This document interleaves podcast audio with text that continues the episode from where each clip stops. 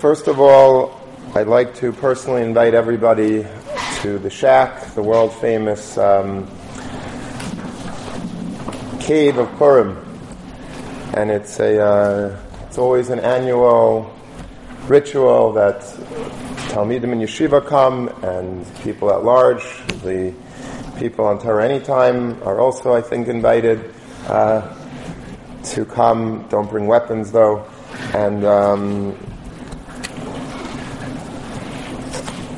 my address you know, and it should start right after Mincha. So get there, and until you're Abayim Suda, it would be a privilege and an honor to have you, and I think you will uh, very much enjoy the, uh, the Maimid. The Gemara in Megillah on Daf Yotesam and Aleph asks, Adam Es HaMegillah from where does a person have to lay in the Megillah of Yaitse by Yidei Chayvasa in order to be Yaitse, your Chayv of hearing Mikra Megillah? And there's a machlekes in the Mishnah, Rav Meir says, Kula. You have to hear the entire Megillah from beginning to end. If you didn't hear the entire Megillah, it's Kuva, you're not Yaitse. Rabbi Yehuda Imer, Me'ish Yehudi. Rabbi Yehuda, befittingly, it's easy to remember. Rabbi Yehuda holds that you should start from Ish Yehudi. Rabbi Yaisi Aimer, Me'achar ha'devarim ha'ela. The Gemara adds another shita that you should say it from um, Balayla And the Gemara explains what is the site of their machlekes. Where are they getting these from? Where are they getting these random opinions of how much of the Megillah needs to be laid in order to be Yaitse your mitzvah? And the Gemara says very simply, there's a pasuk in the Megillah when describing what the mitzvah of Megillah is, that it says, "Vatichtayv Esther Hamalka Mordechai Yehudi as Kol Taikef." And Esther, when they authored the Megillah with Anshe Knesset they wrote as Kol Taikef, the entire bang of the Megillah, the entire story, the strength, the power behind the storyline. And each of these Tanaim have a different opinion of what the Taikef of the Megillah is. The one that says Kula, you have to start all the way from the beginning because the Taikef of the Megillah is Taik Vashach At the beginning of the Megillah, we, we describe the greatness, the power of Achashverosh, how he was Malach, Bekipa, he was Malach universally, 127 nations he was Malach over. That's the power of Achashverosh. You have to lane it from the beginning. The Shita that holds from Ish Yehudi, Taikva Shal Mordechai, the greatness of Mordechai, the storyline, the biography of Mordechai, as it were, begins in earnest from Ish Yehudi. That's the main part of the Megillah that you have to start laning from. The one that says Achad Ma'ela, that's Taikva Shel Haman, when Haman started having his ascent, and the Manda Amar that says Mi Balayla Ahu, Taikva Shel Nes. The Taikva of the Nes, the main part of the miracle began from Balayla Ahu, that night that Achashverosh could not sleep. Halacha l'maisa. What do we paskin? We paskin halacha l'maisa like the Mandamar that says that you have to read kula. The entire Megillah needs to be read. This is brought by the Mechaber and Shulchan Aruch, Arachayim Tafresh Tzadi, Sif Gimel, Vitzarach Lekreisa Kula, and the Mishnah Berurah says, V'uli Kuva. If you don't in the entire Megillah, it's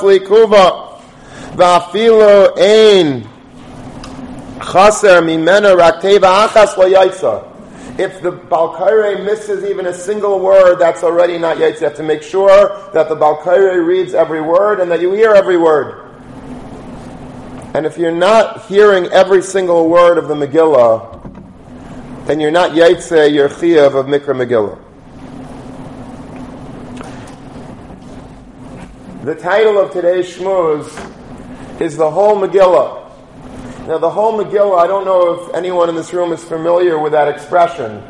But even in the English vernacular, if you look up in one of these dictionaries that have slang in it, there's a, it's a known piskum, it's a known expression that the whole Megillah, even Americans know that exp- expression, the ganze Megillah in Yiddish it's called, the whole Megillah. Basically, the way that expression is used, in case you're not familiar, is that let's say, you know, somebody sends you an email and it has like a whole, you know, a lot of pratim about a certain thing, like all the fine print and all of the, a whole complex storyline. That would be called, I, I have to read the whole Megillah now. Something like that. That's the basic way that it's used. The whole Megillah. A ganze Megillah in Yiddish, the whole Megillah.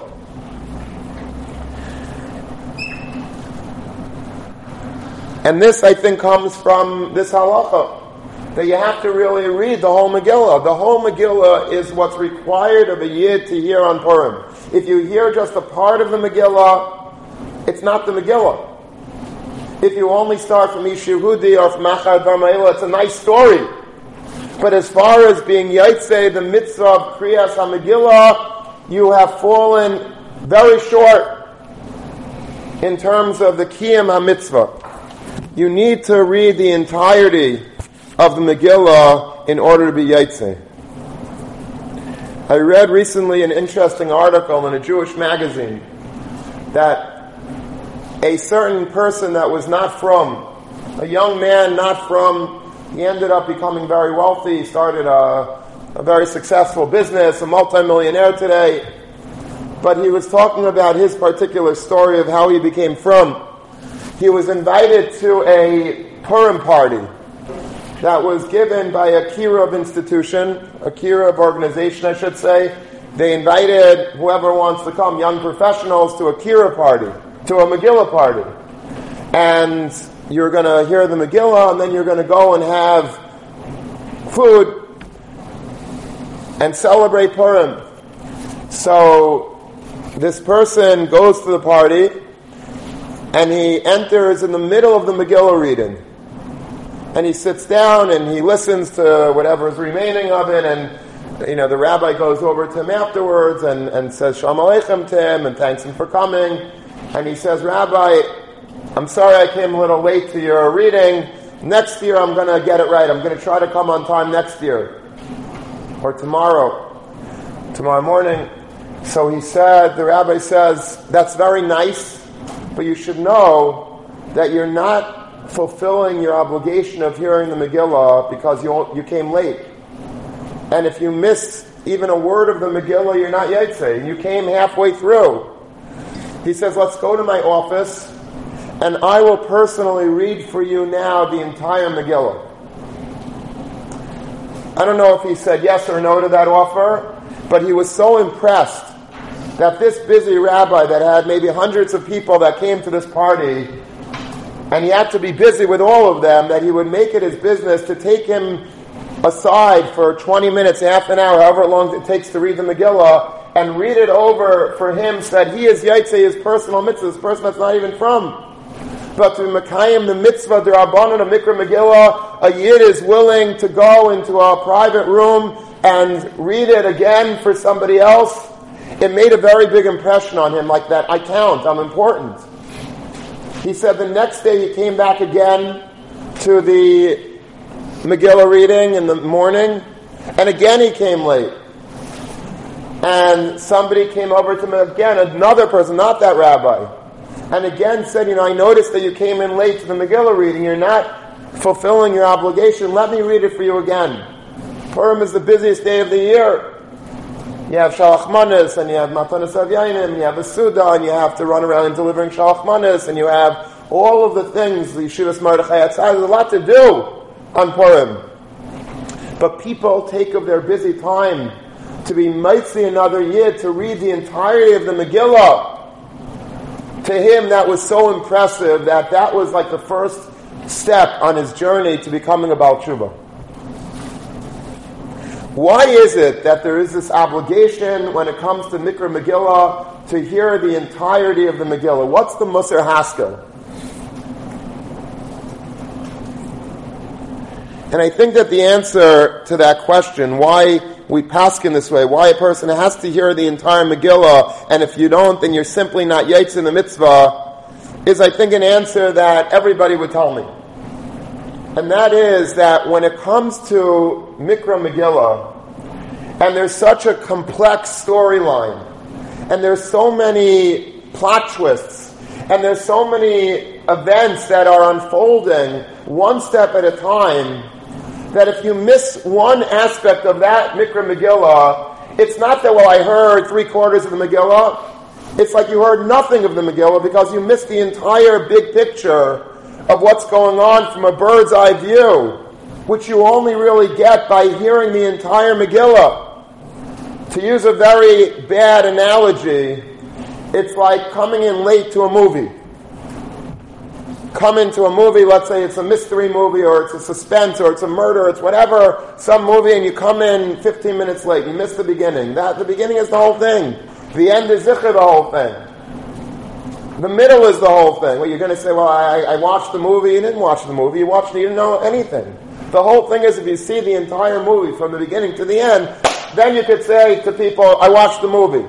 But if a person just sees a part of it, you miss the whole story. How were you able to appreciate what was going on in the storyline if you missed part of it? That's nothing.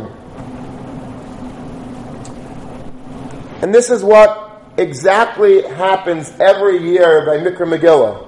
You have to hear the entirety of the Megillah from beginning to end because if you're missing even one small word of the Megillah, then you are not Yaitse, your understanding of the Ashkacha Pratius, of how everything was manipulated by HaKadosh Baruch Hu, was orchestrated by HaKadosh Baruch Hu, one frame at a time, until the nace was complete.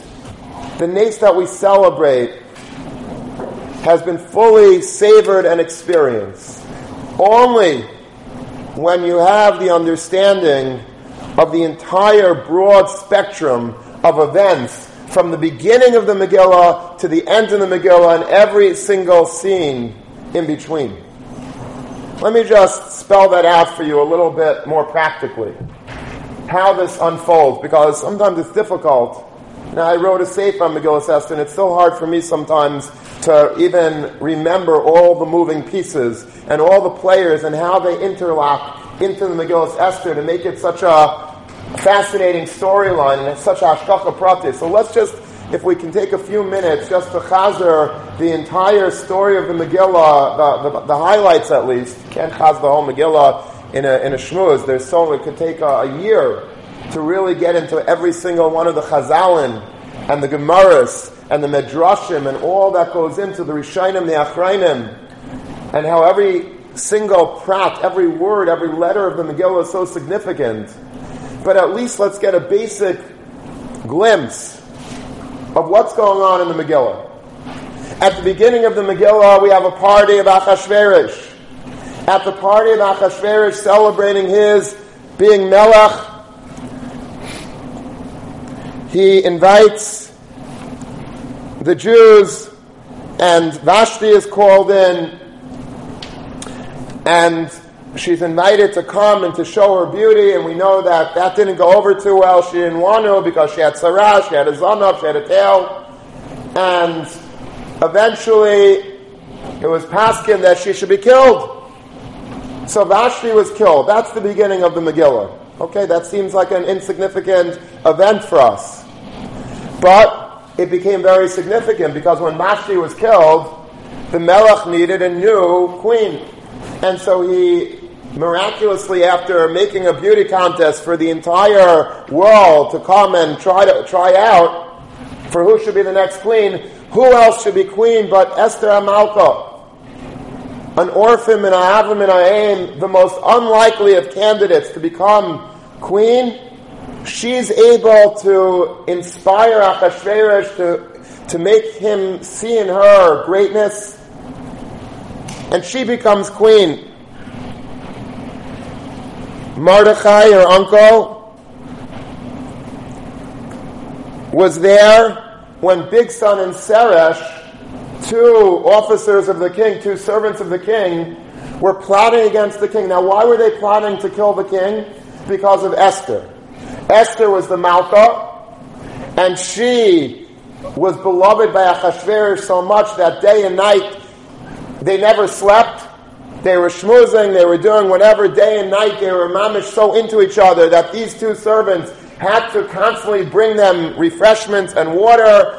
And he, they, they, say to each other, you know, from the time that this queen came into, into the palace, we never get a chance to sleep anymore. It's ridiculous. We used to be able to get a nice night's sleep, and now it's all gone because of Esther. So they decide to bump off Achashverosh. Mordechai understands the language that they're speaking because he's from Sanhedrin. He understands all 70 languages. He goes and tells the king, and king kills Bigsan and Seresh. You see the way everything is interplaying? Things that seem random, random events, are interlocking if you see it in the entirety. Then Mordechai was never rewarded for saving the king's life. That's very unusual. You would think that if a person does something so great for the king, you would immediately be made a hero, a ticker tape parade. You would get nothing was done to Mordechai. It's also a miracle. Strange. The king just forgets about Mordechai temporarily, and then Mordechai Baruch Hakodesh is is told that there's this plot that Haman came up with and told Achashverosh, who signed onto this plot, to kill the Jews. Mordechai sends a message through Daniel Hatach to Esther, telling her about what's going on. You have to go and do something about it for your people.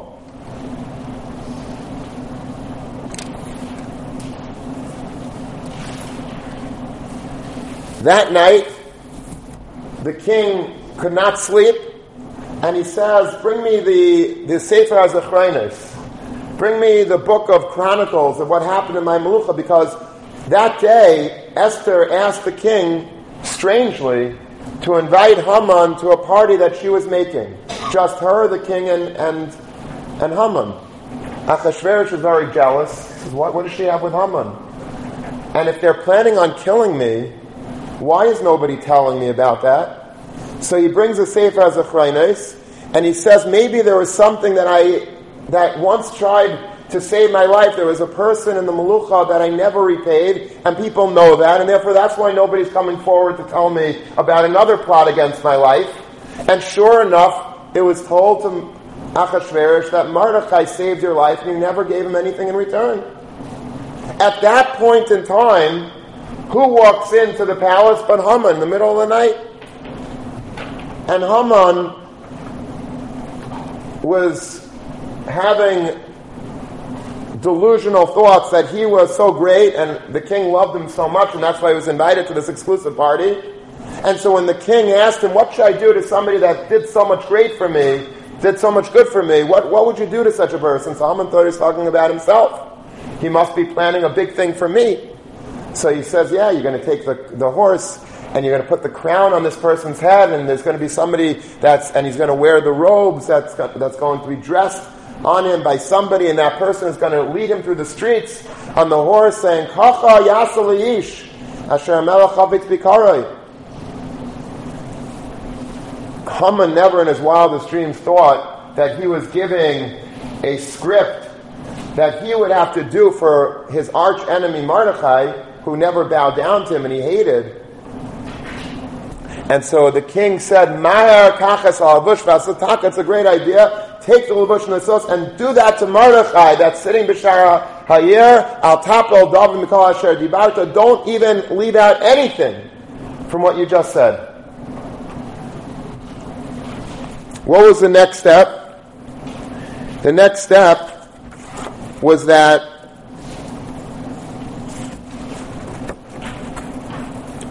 by the party, Haman came, and as it was, the king was very jealous of Haman now, and all of a sudden he was pushed onto the bed. A malach came, pushed him onto the bed that Esther was on, and in comes Achashverosh at that moment, and everything that Achashverosh was thought was convinced was true in his mind was unfolding right in front of him. Look, they're, they're together. Hagam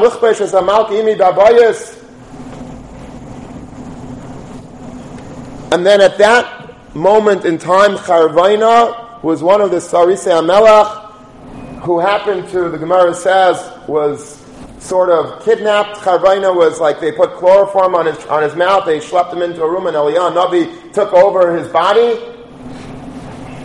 Charvaina comes and says to the Melech that this is the guy this is the guy that made a, an eitz kavaya chamishim amma to hang Mordechai.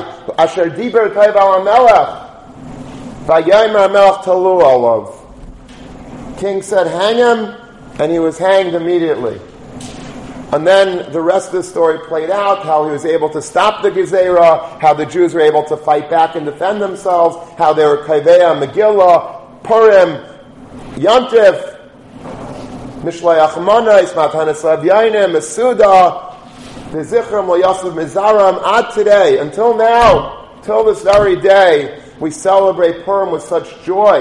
But all of the entire aspects, facets of this diamond called the Megillah only sparkle and shine when seen in the totality of the story. If you're missing part of it, you don't have anything because you need all pieces connecting, locking into place until it's fully clear and understood how HaKadosh Baruch Hu was orchestrating divinely every single moment over the course of this very long story. You know, we read it in about 25 minutes. But this story took over a decade. It was a long story. It didn't happen with such clarity. If you were living in Shushan at the time, you just opened up the New York Times every day or whatever, and you saw an, uh, what seemed to be uh, an independent story that has no connection with what happened the day before, the day after, plot twist in the palace, intrigue, plot against the king, assassination attempts, everything looks very interesting. You don't piece it together. You would think this is just random events. In our story, we see Mordechai as being the tzaddik. If you would live at the time, everybody was very upset at Mordechai, the Jews, because they blamed him. You didn't bow down to Haman. You're the one that ticked Haman off. That's why he wanted to kill all of us. What are you doing? What are you thinking? It's a lot different when you're living in those times than when you're able to have the luxury of seeing the entirety of the Megillah in front of you. And that's why there's this halacha that you have to have the Gansa Megillah, the entire Megillah. Because without the entire Megillah, you lose the whole essence of the nace, of the Ashkacha Pratis that was happening to Klal Yisrael at every single moment.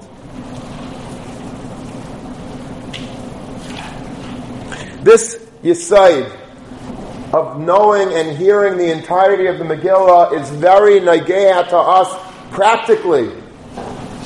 Practically in our own lives. You see, many people, they look at history and they make judgments about the Ribono Shel Olam. And they say, how could such an event happen? How could such a tragedy happen? How could such a milchama happen? How could such... I don't understand how this is happening. How it's happening in our lives, how it happened back World War II, World War One major events, minor events. I don't understand. What's God doing? What does He want from us? Why is He doing this?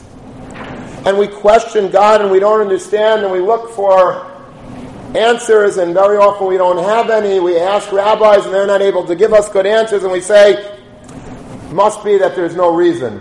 It must be that HaKadosh Baruch Hu, Rahman al is asleep at the wheel. He allowed things to happen that should never have happened. And the Chafetz Chaim says that this is a fatal flaw that we make every time that we try to discuss history from such a perspective, from a human perspective. Because history needs to be seen from a vantage point that is unique to HaKadosh Baruch Hu alone. HaKadosh Baruch Hu has a sweeping view of history, and he knows from the beginning of time what happens and every single thing has a cheshbon. We don't understand those cheshbonis. But HaKadosh Baruch Hu has an exact, precise cheshbon, but it can only be really seen if you understand the pattern of history. The Chafetz Chaim said a beautiful mashal about what this, how foolish a person is who questions what HaKadosh Baruch Hu's purpose for doing things in life is. He says, Mashal He says there was a stranger, a visitor that came to town. Let's say a visitor comes to our yeshiva on Shabbos, and he comes and he sits in one of the seats, and he notices that the Gabbai is calling up for Kayin somebody from this side of the beis medrash, and lady somebody from that side of the beis medrash, and Yisrael, Ravi, Shlishi is from there, and Ravi is from there, and then no rhyme or reason, just random calling up of Aliyahs. And this person is incredulous. Like, what are you doing? He's asking, singing to himself, it's so sloppy. This Gabbai clearly has no sense of, of balance of symmetry. Why is he calling up people from all corners of the beis medrash?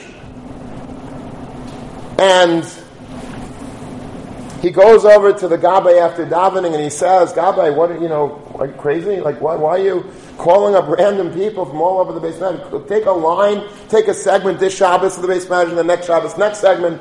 What are you calling up people? Where do you get these names from?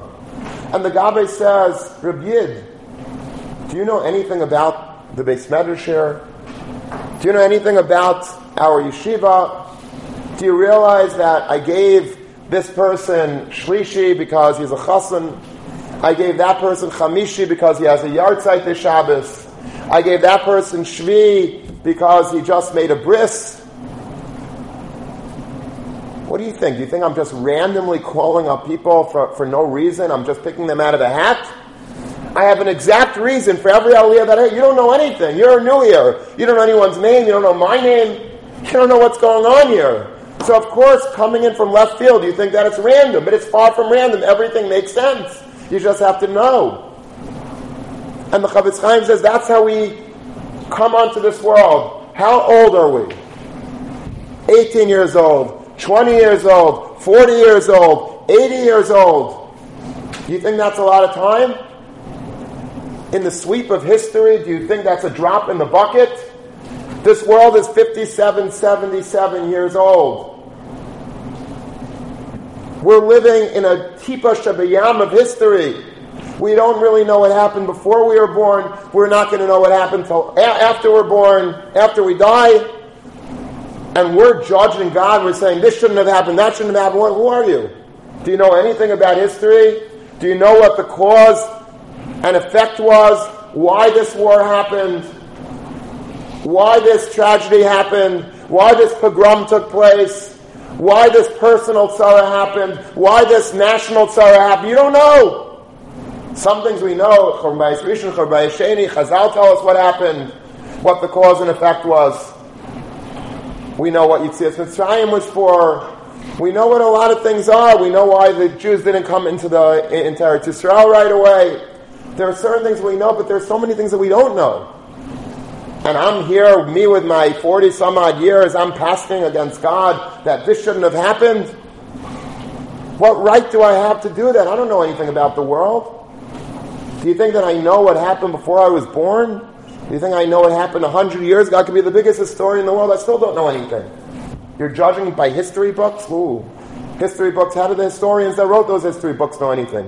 The Shel knows. He's the only one that understands the entirety of the Megillah of the world. And here we are, paskening, this shouldn't have happened, that shouldn't have happened, bad mistake. Everything that happens is with Ashkacha Pratis. And only HaKadosh Baruch Hu is the Gabbai over the world that knows why everything happened. And we don't. We have no right to cast aspersions on God for managing the world the way He does because He knows what He's doing. We have no idea. The Sefer Me'am Loyes brings from the, a story from the Ramban. It's an incredible story. It's brought in a respected Sefer that the Ramban had a talmid, and this talmid was on his deathbed.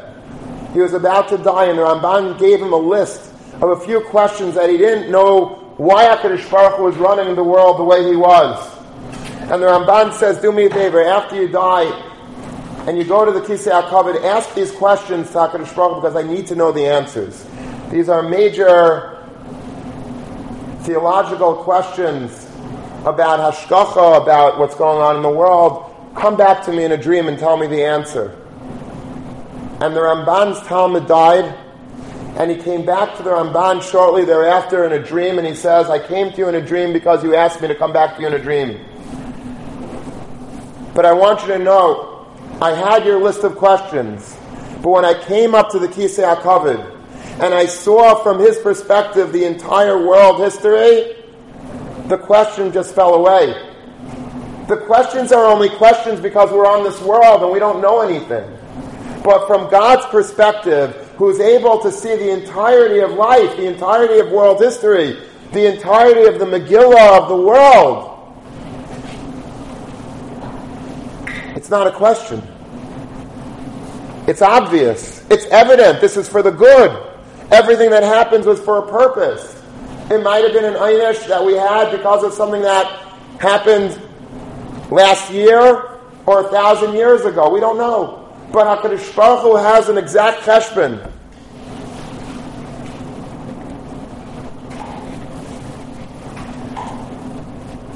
On Yom Kippur, we read one of the highlights in the Musaf of Yom Kippur, of the Chazaras Hashatz, is Eila Ezkara, talking about the Asara Harugei Malchus, those ten Kedoshim that died al Kiddush Hashem, and after all of them died in the most horrific, terrifying manners.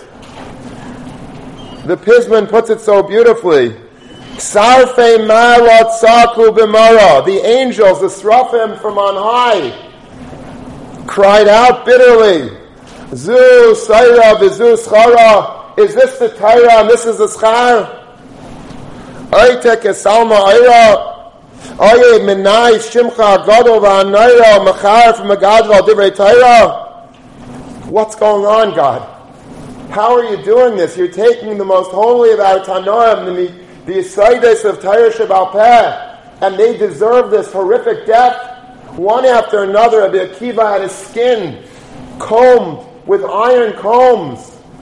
Do you know how torturous that is for the great Rabbi Akiva? And one was burned with cotton over his body holding a Sefer Torah, a slow, painful death. And one was skinned alive. How did this happen? Zu Torah The Malachim asked this question to the Ribono Shel Olam. What does HaKadosh Baruch Hu answer? Ansa Baskol Mishamayim, a heavenly er, voice comes out of Shamayim and says, Im Eshma Kol Acher, if I hear one more sound out of you, I'm going to turn back the world to water. I'm going to bring it back all the way to Vavaya, to the beginning of time when the world was vacuous and empty. That's what I'm going to do if you don't be quiet. It's a gezerah kablua mishashe das yamayim. And accept it. Don't ask. Don't question. So the Vilna Gaon, Zecher Tzadik Livracha, asks on this piyut of Yom Kippur, what is God saying back to the Malachim? If he wants to say quiet, it's a gezerah milafanai, fine. But why does he have to say, if you say one more word, I'm going to reverse the world to Tohu Vavohu Shemayim. Is that, is that, is that the, the appropriate punishment for the Malachim questioning God? Okay, maybe they shouldn't have questioned him. But you have to bring back the world. You have to bring the back, bring back the world to Tohu Vavohu for what? And the Vilna Gaon says an amazing mashal. He says, once upon a time there was a king, and the king wanted a beautiful robe to be made from him, and he was sparing no expenses and he got a very professional tailor imported to his palace, and he told him exactly the specifications that he wanted. And he was measured, and he wanted the gown, the robe, to be gold on the outside and silver on the inside, and the buttons should be beautiful platinum, and sapphires should be dotting the thing, and there should be fur all around the collar and the tailor says, That's not a problem. I'll make you the most beautiful royal robe known to history. I just need the materials.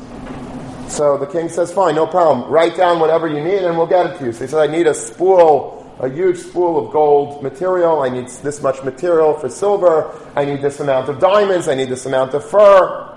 And all of that was sent immediately to the tailor's store. And the tailor spends a lot of time and he uses up these supplies to make the king a beautiful robe.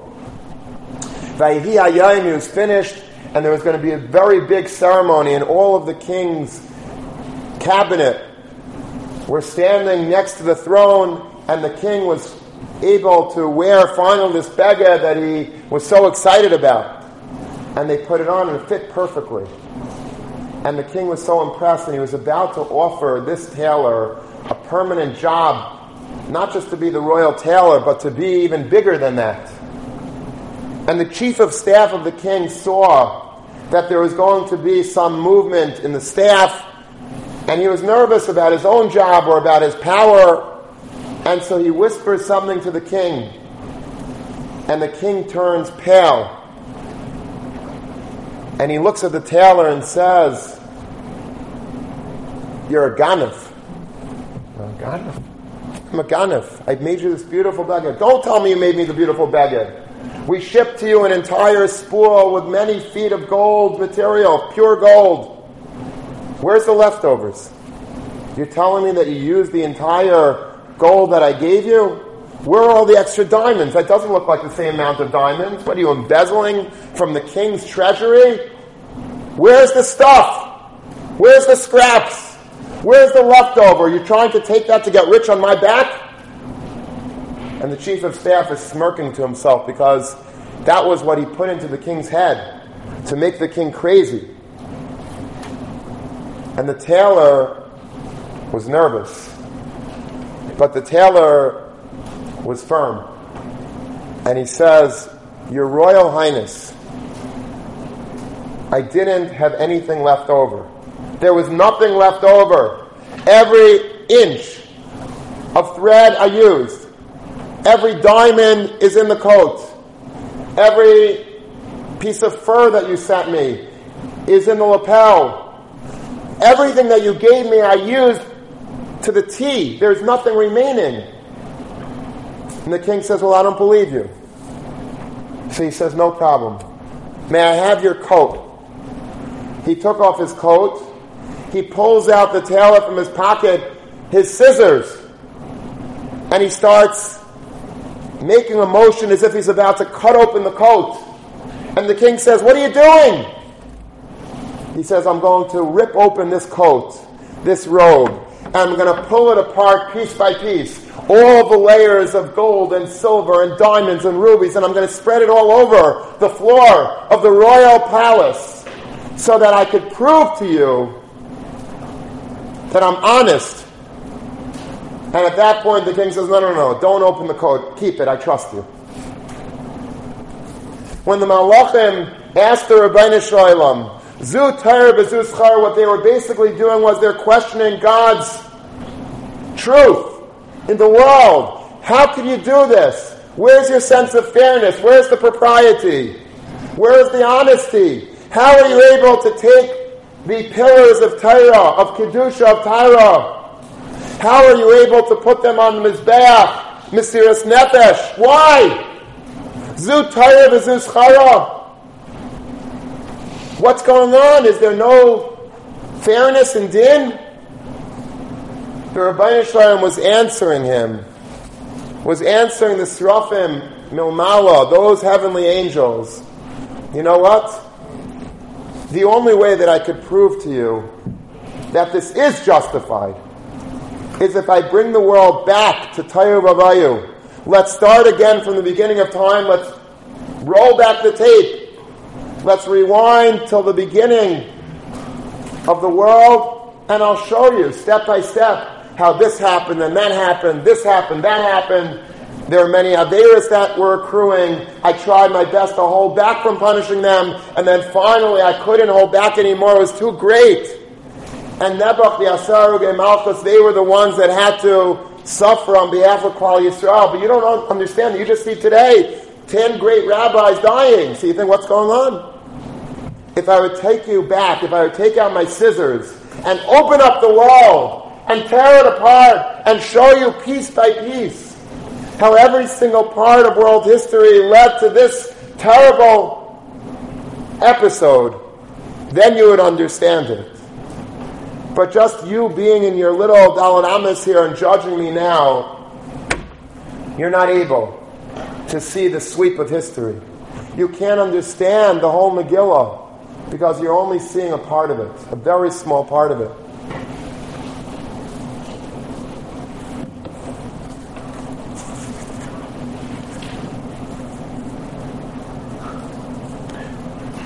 This is also true not just when we're judging history, not just when we're judging God and His orchestration of events that we see in our own lifetime, maybe a little before our lifetime, but it's true when we're judging other people. We also have to be able to see the entirety of Megillah. Every person's life is a Megillah. Zeh Sefer Toldos Adam. A person's life is a book, it's a biography. And in order to really understand the biography, you have to be able to read the biography from the beginning. You have to see where a person comes from. You have to see what a person went through in their life. You have to know the ups and the downs, the highs and the lows, the taivas, the nephilas, the etzaharas, all that goes in to making a human being before you can start judging them. We judge people every day of our life. We see a person, we immediately size them up, we pass in immediately how they look, what color their shirt is, what color their yarmulke is, how they behave, how they don't behave. And right away we say, oh, I know exactly what that guy is and I know exactly how I have to treat him. Either I have to love him, or I got to distance myself from him. I can't be mush with him. I have to be mashvi on him. We know everything. We pass in immediately what a person is without knowing a thing about that person from day one. We have a roommate. It's the beginning of this man. We get a new roommate, new guy from Eretz Yisrael, comes into the yeshiva. We look at him, what yeshiva he came from, how does he dress, how does he look, where, which city does he come from?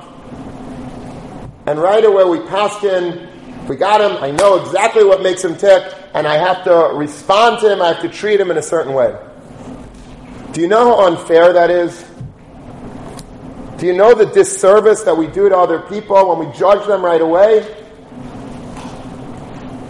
You don't know anything about the person. You don't know about their family. You don't know about their upbringing. You don't know anything. And you're judging him? I learned this lesson personally the hard way. There was a Talmid in yeshiva, and he came from the right city. He came from the right yeshivas. He dressed the right way. And I had tinus on him because I expected a lot from him knowing, or thinking knowing, about him. And so he didn't come to my shmooze and he didn't come to my vad, and I had tinus on him. And instead of being makar him, I sort of, you know, spoke to him or I didn't speak to him, and I, I sort of had a, a very bad relationship with him. And then, and this is how it went. And then by graduation, this is part of the problem with Lander College for Men, is that I only get to meet parents, generally speaking, by graduation or by uh, simcha. If you're in elementary school, high school, you have PTA meetings, so you get to, a rebbe gets to meet with parents occasionally, and you get to see a lot by meeting parents. You get to see what they're all about, what the family situation looks like sometimes. And but here I saw at the graduation that the boy, the mother wasn't there, the father was there. And I said to one of the rabbis next to me, Where's the mother? He says, Oh, you don't know? I said, No. It's terrible. The mother ran away. and uh, whatever. She she got married to somebody else, and and uh, and the boy grew up without a mother. The father had to raise him. The father had problems with parnasa, and and that's why he you know he's always he's hardly ever in yeshiva because he was busy helping out his family. And I was like, I never knew this. I passed him that he was perfect. I thought that he had everything going for him. I thought that he was just one of those people that should be coming to everything. I never stopped to think, maybe you don't know everything about everything. I did it again recently. I went to a certain Chashava Rosh Hashiva. I saw him in a certain place. And I went over and I introduced myself and I gave him shalom. It's a very uh, yeshiva Rosh Hashiva, from very yeshiva yeshiva and he gave me like a one of those cold fish handshakes or dead fish handshakes. You know, the one that you like. He gives you like the hand, and you you know it like could fall off. Like that's how like limp, very limp, very like not not geschmack. And I said to myself, boy, you know. I guess I'm just not yeshivish enough for him. I guess Lander College for Men, you know, I'm probably, you know, that, that's the equivalent of being put in chayrim. You know, he gave me, he gave me like a dead fish. I'm sure if somebody from, uh, you know, from, uh, from Lakewood would come, you give him a geschmacka handshake. But I'm from Lander, and I'm already paskin. This Rosh Hashiva is like a fanatic. He's a kanoi. He hates me. He's this. He's that. And you know, I was speaking to one of his talmidim at a Shabbos Suda not so long ago. And I don't know if I made mention of it or it just came up. And he says, "No, no, no. Don't you don't know? He has a he has some muscle issues with his hands." He's not able to use his hands fully. He's not able to close a, a grasp of his hands. It's a physical thing.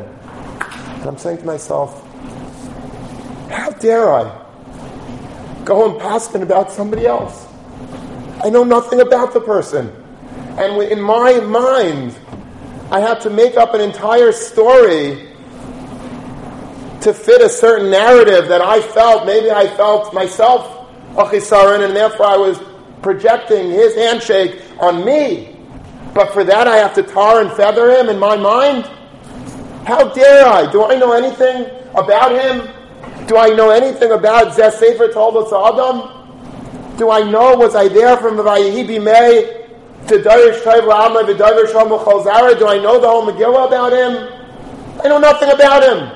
Shook his hand, made an impression, bad one, and automatically I assumed the worst.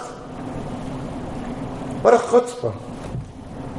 It's like the person coming into the shul with, and, and, and questioning the gabe, the chutzpah that that is. That's what we do every day when we look at other people. We ask, we know nothing about these people.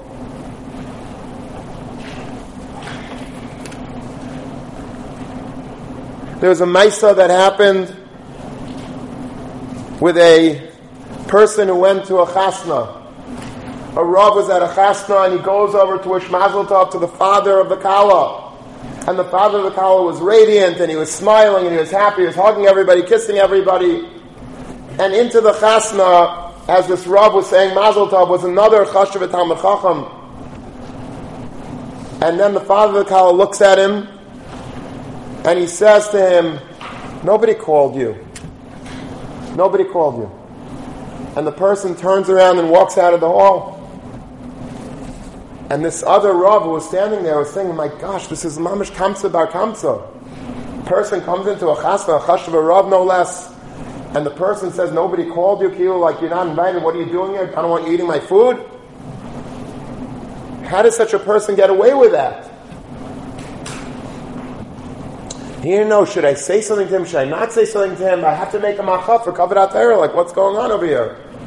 and finally couldn't hold himself back, and he goes over and says, I'm sorry, I don't know why you would say that to that Chashav Rav. He said, say what? He said, why would you say that nobody called you? So he starts laughing, the father of the Kala. He says, today I was in the mikvah, taiveling kalim for my daughter for the chasna, for she's going to need glasses and dishware and whatever. I was taiveling it in the, in the kalim mikvah town. And as I was tabling it, my cell phone fell out of my pocket and fell into the mikveh. And it got fried, it's not usable. And I needed my cell phone that day of all days. Today was such a busy day, hectic day. People calling, people to call. And this Rav was in the Keilim mikvah just then when I was in there. And he saw, he saw what happened. He says, Here, you could borrow my phone for the day. I know how much you need it today. He says, No, I can't take your phone. You're probably going to get 100 calls. You're a Rav. You're passing shilas for people. He says, Fine. Just, you just take messages. Anyone calls, you take messages. And this Rav came to get his phone from the Chasna. He says, I'll come and pick it up by the Chasna. He says, when he came to pick it up, I gave it to him and I said, Nobody called you. Nobody called you. You didn't have any messages. But this person immediately assumed the worst. It's a kamsa kamsa. Nobody called you. Now it seems to the naked eye that the guy was right. I mean, you see somebody telling a, at a nobody called you, and the guy walking out. It looks very bad. It does look very, very bad. You'd have to really be very crumb. You'd have to have a twisted mind to assume the best. But that's what you have to do in life. The Chiddushei HaRim used to say that everything that HaKadosh Baruch Hu created in the world is for a purpose. Everything. He says, but what's a krum a cup for? Why, when a person has a warped mind, what good is that? A lot of people have warped minds. They ask klutzkashes and shir, they never get it. Everything they say is not to the point. It's always like missing the point, going over their head, everything. Why would HaKadosh Baruch Hu give somebody this, a krima cup of twisted, bad, warped mind? You know what the answer, says the Chiddushei HaRim, is? Because you need that warped mind. You need to have a krima cup sometimes to be down lekavskos. You have to warp your mind. You have to twist and contort and do tumble salts with your brain in order to see something and not be done l'kaf chayva. But you have to. You have to be done l'kaf chos always because you don't know the whole story. I wasn't in the mikveh that day with them. Had I been in the mikveh, it would have been clear, but I wasn't there. So how do I have the right now without knowing the whole Megillah? It's likuva. If you don't hear the whole Megillah, then you have no right to assume and to paskin in the courtrooms of your mind against somebody else because you have to see the entirety of the Megillah, and we can't see the entirety of the Megillah ever. Ever.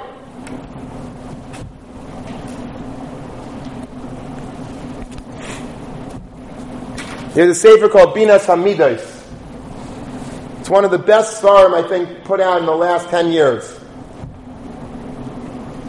I bought it, I think, in Eretz Yisrael and I've bought a few other copies and given it out to people that I that I'm close with as, as gifts, people in chinuch, people in rabbanis, because it's such an amazing sefer packed with hashkafas and truths about life, about chinuch, about marriage, about raising children. And Mamish has from Gedolei Yisrael all of the necessary things you need to know to get through life.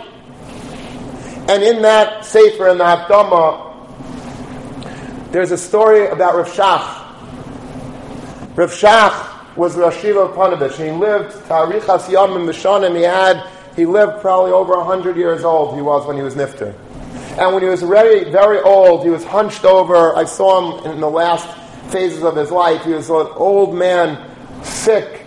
He couldn't. He could barely see, and he was like just drawn. And at that point in his life, he was visited by a delegation of Rosh Yeshiva. And this delegation from a certain yeshiva came to visit Rav Shach and to ask him for his rishus. What did they need permission to do? Well, very simple. There was a bacher in the yeshiva, in that yeshiva, not Rav Shach's yeshiva, in a yeshiva. And he was caught on Shabbos in the dormitory smoking a cigarette. That's a shocking thing in any yeshiva. But in a real starka Haredi yeshiva in Bnei Brak, a bacha is smoking a cigarette on Shabbos, that's mamish punishable by death. Literally. And they wanted to throw the boy out of yeshiva. Such a boy has no place in yeshiva. And I think if any one of us was a Rosh Yeshiva in that yeshiva, we would probably do the same thing. Hashpa, you know, if a guy does really something much less it would probably be expellable. But to be Mechalel Shabbat B'Farhesia in the dormitory of Yeshiva on Shabbos Kaidesh, no, you can't. We have to throw him out. It's for the good of the yeshiva. And they say we're just coming through Rosh Shiva because we want to get your Das to make sure that we're doing the right thing before we do the final push to get him out of yeshiva, we want to make sure that we have the Rosh Yeshiva's Haskam, because it's, it is a big deal. Who knows what's going to be with him after he's thrown out of yeshiva? Who knows where he's going to stay from? Who knows what his children are going to look like, his grandchildren are going to look like? And they were expecting, I guess, Rav Shach just to rubber stamp it and say, of course, what's your Shiloh? But Rav Shach didn't do that. Rav Shach asked these Rosh Yeshivas, tell me you're not giving me the full story over here. Tell me about the Shalom Bayis in this Bacher's house. Tell me about how the parents get along. How's the parnasa in that family? Is the father making a nice income? Do they have money? Do they live baravchas? Tell me about the siblings. Tell me a little bit more. I need more of the story. You're not telling me enough. You're just telling me about what happened. One snapshot of this boy that he was smoking in the dorm. That's all I know about him. Tell me more. I want to hear more about this bacher. And the Rosh look at each other, and then look at Rav Shazna. We have no idea. I, we're not his. We're not the family's marriage counselors. We don't know how the parents are getting along. We're certainly not their financial advisors. We're not their, we're not managing their stock portfolio. We don't know how much money they have in the bank. It's not our geschäft. It's not our business. We just know that a Talmid Yeshiva smoking in the dormitory. What more do you need? Rav Shach was an old man. He was hunched over. He had no kayach. And he gets up from his chair. B'malai kaimasai. Fully erect and he points to those Rosh Hashivas and he says, Raifim! You have dinim of a raidif. You're chasing after this boy without knowing a thing about him. Find out more about him, then come back to me. The Rashivas went home and they did a little research. And they found out that that week that the bacher was caught smoking in the dorm. The father lost his job. The parents were getting divorced because of that. And the bacher was desperate. And the bacher needed an escape. He needed to lash out. He needed to act out his anger against the Ribono Shel Olam, and that's the way he did it. He didn't want to smoke. He was honest up deeper. But they didn't know that. All they knew was that this bacher smoked a cigarette on Shabbos in the dormitory. Now that's a terrible thing. It is a terrible thing, of course. But Iker Chasim and Asefer, only Rav Shach with his Das with his purity, was able to understand that when you're looking at a Megillah, you have to look at the entirety of the Megillah. It's Likuva. If you're not hearing the entire story of the Megillah, you're missing everything. It's not the one I know a lot, I know enough. You don't know anything.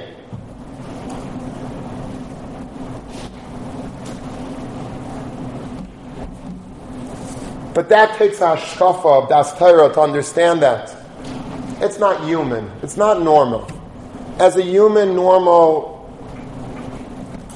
dean of a school, you do what you have to do, and you take decisions into your own hand, and you have to make sure to make carbonis. And all that's maybe true.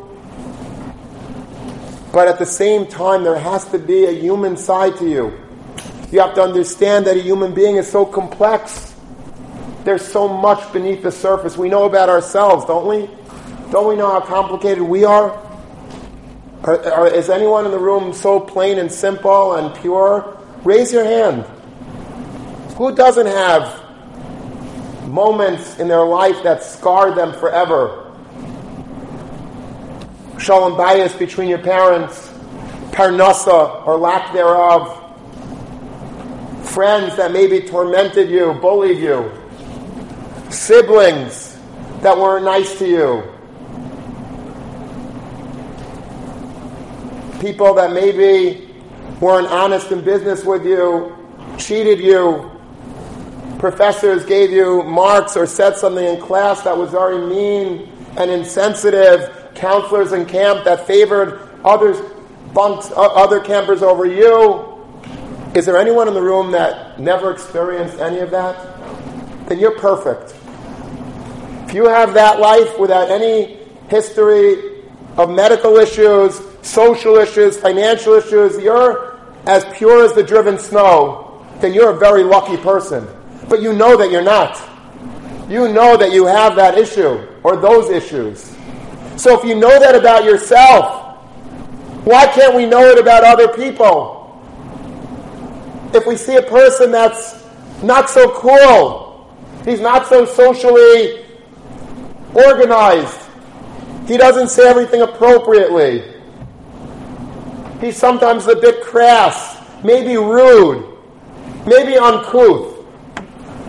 We right away say, oh, You're not for me. Sorry, you're not cool enough for me. You don't look the way my friends need to look.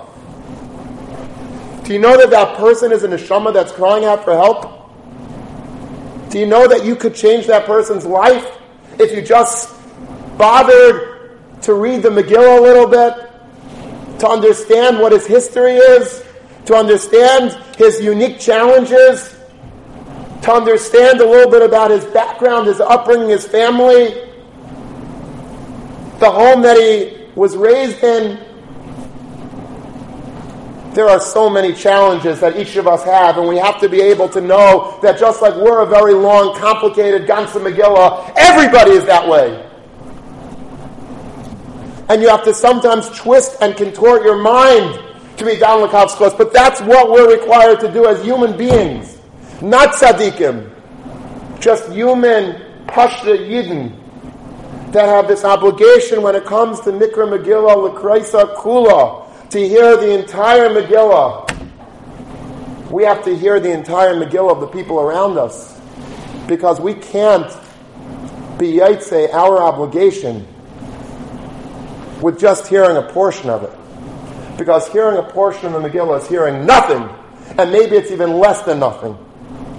It's deceptive when you hear just part of the story because you don't know anything. It's better if you would stay in your room and never meet a person than just meet a person partially. Because when you meet a person partially and you pass paskin immediately what that person is, you're doing that person and yourself the greatest disservice in life.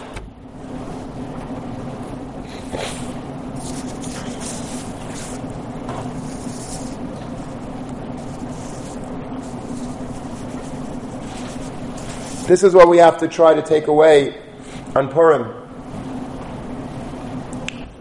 You know, on Purim, it's such a, an amazing day. It's a day that you could break down walls. It's a day that you can, all the mechitzas that exist between people can be broken. That's what, that's what the whole point of the Purim is. Think about it sending presents to people, not only to your friends, not only to the people that you like, what about the people you don't like? You know what that would do with a relationship that's, that needs work? And you give that person that you just never hit it off with, you send him a shalach manis instead of your best friend. He doesn't need it. What about the person that's sad and lonely in yeshiva? How about sending him a shalach manis to pick him up? Make him feel like a mensch. Make him feel like somebody actually thought about him and planned the shalach manas for him. Would that be so terrible? That's what Purim is. And yes, there's a chiyuv on Purim Yada, whichever way you want to be Makaimet, that's your business. But I'll tell you what I believe is the point of Adla Yada, and I see it every Purim.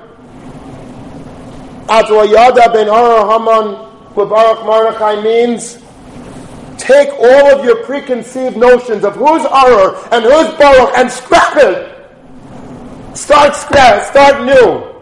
I don't know who's Arur, I don't know who's Baruch. Everybody is equal in my eyes now.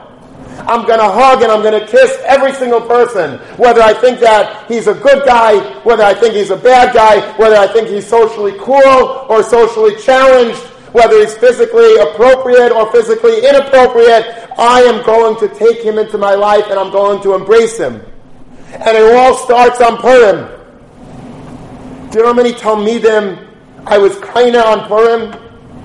Talmidim that the whole year they're running away from me because they feel bad. They don't want to come to my vadim. They don't want to come to my shmuzin. They're busy. They have labs. They have this. They have that. They go home early on Thursday night. They come back. I don't like that so much. I'll be honest with you. It hurts me. And it hurts me even more because they're missing out on such important truths. But on Purim, they come to my shack year after year. It's amazing that they have, they work up the courage to come to my shack. They don't come to me the whole year. They don't say good Shabbos to me on the line on Friday night, Shabbos morning. They're afraid of me. I don't think I'm that scary a person, but maybe I am. But on Purim, they come to my shack. They apologize. They kiss me. They ask me to bench them. And I tell them, please let's start today a new relationship. Maybe it's my fault. Maybe it's your fault. It's irrelevant. Let's start today anew. And do you know how many Talmidim I was kinda on Purim? I'm not saying they all come to everything since then, but it's a different relationship. Purim has that ability to begin fostering a new, healthy, loving, normal relationship. Because on Purim, there's no difference between Arur Haman and Baruch Mordechai. I look at everybody with open eyes and an open heart. And call up Peshad yad nice and light. people stick out their hands. You give them what they need. You give them tzedakah. You give them a suda. You give them mishloach manes. You give them atanis You give them a hug. You give them what they need on Purim. And it doesn't stop there. There's Shushan Purim. And the year goes on till next Purim. Miyayim Purim Zeh, Yayim Purim Haba Aleinu L'Taiva. Agansiar Purim. It's a famous song. The whole year should be Purimdik. What does that mean? It means that the whole year we have to have that open feeling towards others, to see people in a light that's positive to embrace people with challenges, to take them in, not to push them away, to make everybody feel special, to be done people to have schus because they are zakayim. Klal Yisrael, every yachid yachid is great in their own way. They just need to have the right soil and the right sunlight and the right rain. If they were given that, they'd be amazing. But many of them were deprived of that. It's not their fault that they were raised in a home that they didn't have exposure to the right type of sunlight and to the right rain, and the soil was, was damaged, was terrible for them. It's their fault. There, but for the grace of God, go I. I would be the same way if I would be worse. Baruch Hashem, I was able to have whatever I have because I was lucky to have a certain type of upbringing. Not perfect, but as perfect as I could possibly ask the Ribono Shel Olam for. But there are people that don't have that. And those people have to be taken care of and planted, replanted, resoiled with love, attention. That's what Purim is all about. To me, that's Purim. Period. It's not about uh, costumes and drinking and Purim is just about scrapping the old, just like we do on Yom Kippur. We finish with the old and we're starting fresh. Purim is a day we start fresh. We look at each other with new eyes. I don't look at you on Purim, it's a blur. I don't see you. You're wearing costumes. I don't even know who you are. You know why? Because I never knew who you were. As much as I think I know who you are, we're wearing costumes the whole year. Because guys wearing white shirts and black pants that sits us out, so I think I know you. I don't know you. Because the guy's wearing a t-shirt that says a, a rock band's name, I know you? I don't know you. I don't know anything about you. I wish I did, but I don't. So how dare I paskin about you if I don't know about you? On Purim, everybody wears costumes as if to say, you never knew me. You don't know who I am today, and you never knew who I was. But let's start over. Because maybe I never knew you either.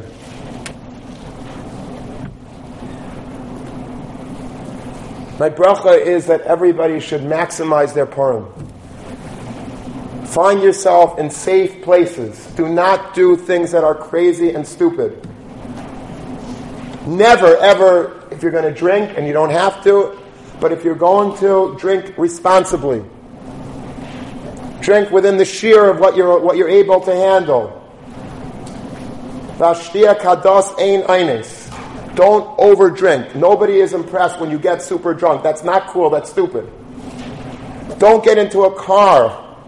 If you even had a mashu of drink, do not get into a car, whether it's in the driver's seat or any seat, because you can act crazy and, and, and get the driver distracted. When you're going to your Abaim's homes, act civilly, act normally. Don't try to do things that are not appropriate. But most importantly, open your heart on Purim. Make sure that your davening is a davening, that your learning is a learning. There ben adam is at its maximum. Show the Ribono Shel Olam on Purim who you really are. Apologize to him for paskening against him about his decisions that he makes in life nationally, internationally, and locally. Have that conversation with Ribono Shel Olam. Get back onto good terms with him for any tightness that we may have. We don't know the whole Megillah. We don't know what's good for us and why HaKadosh Baruch Hu did certain things in our life. We don't know. And it's hard to come to terms with, but you have to believe that it was for our good. And most importantly, when we are dealing with other people, and we see other people, hug them, apologize to them if you need to. It's the one day that you can do anything that you want and it's acceptable. You can't do that today. If you go over to somebody, apologize, it's going to be weird. Purim, there's nothing weird. Purim, all mechitzas are broken. It's just neshamas running around. Today, the chaparine, don't squander a minute of Purim with shtusim, with avolim do the right thing, maximize every second, enjoy it to its fullest, and make sure to hear the entire Megillah.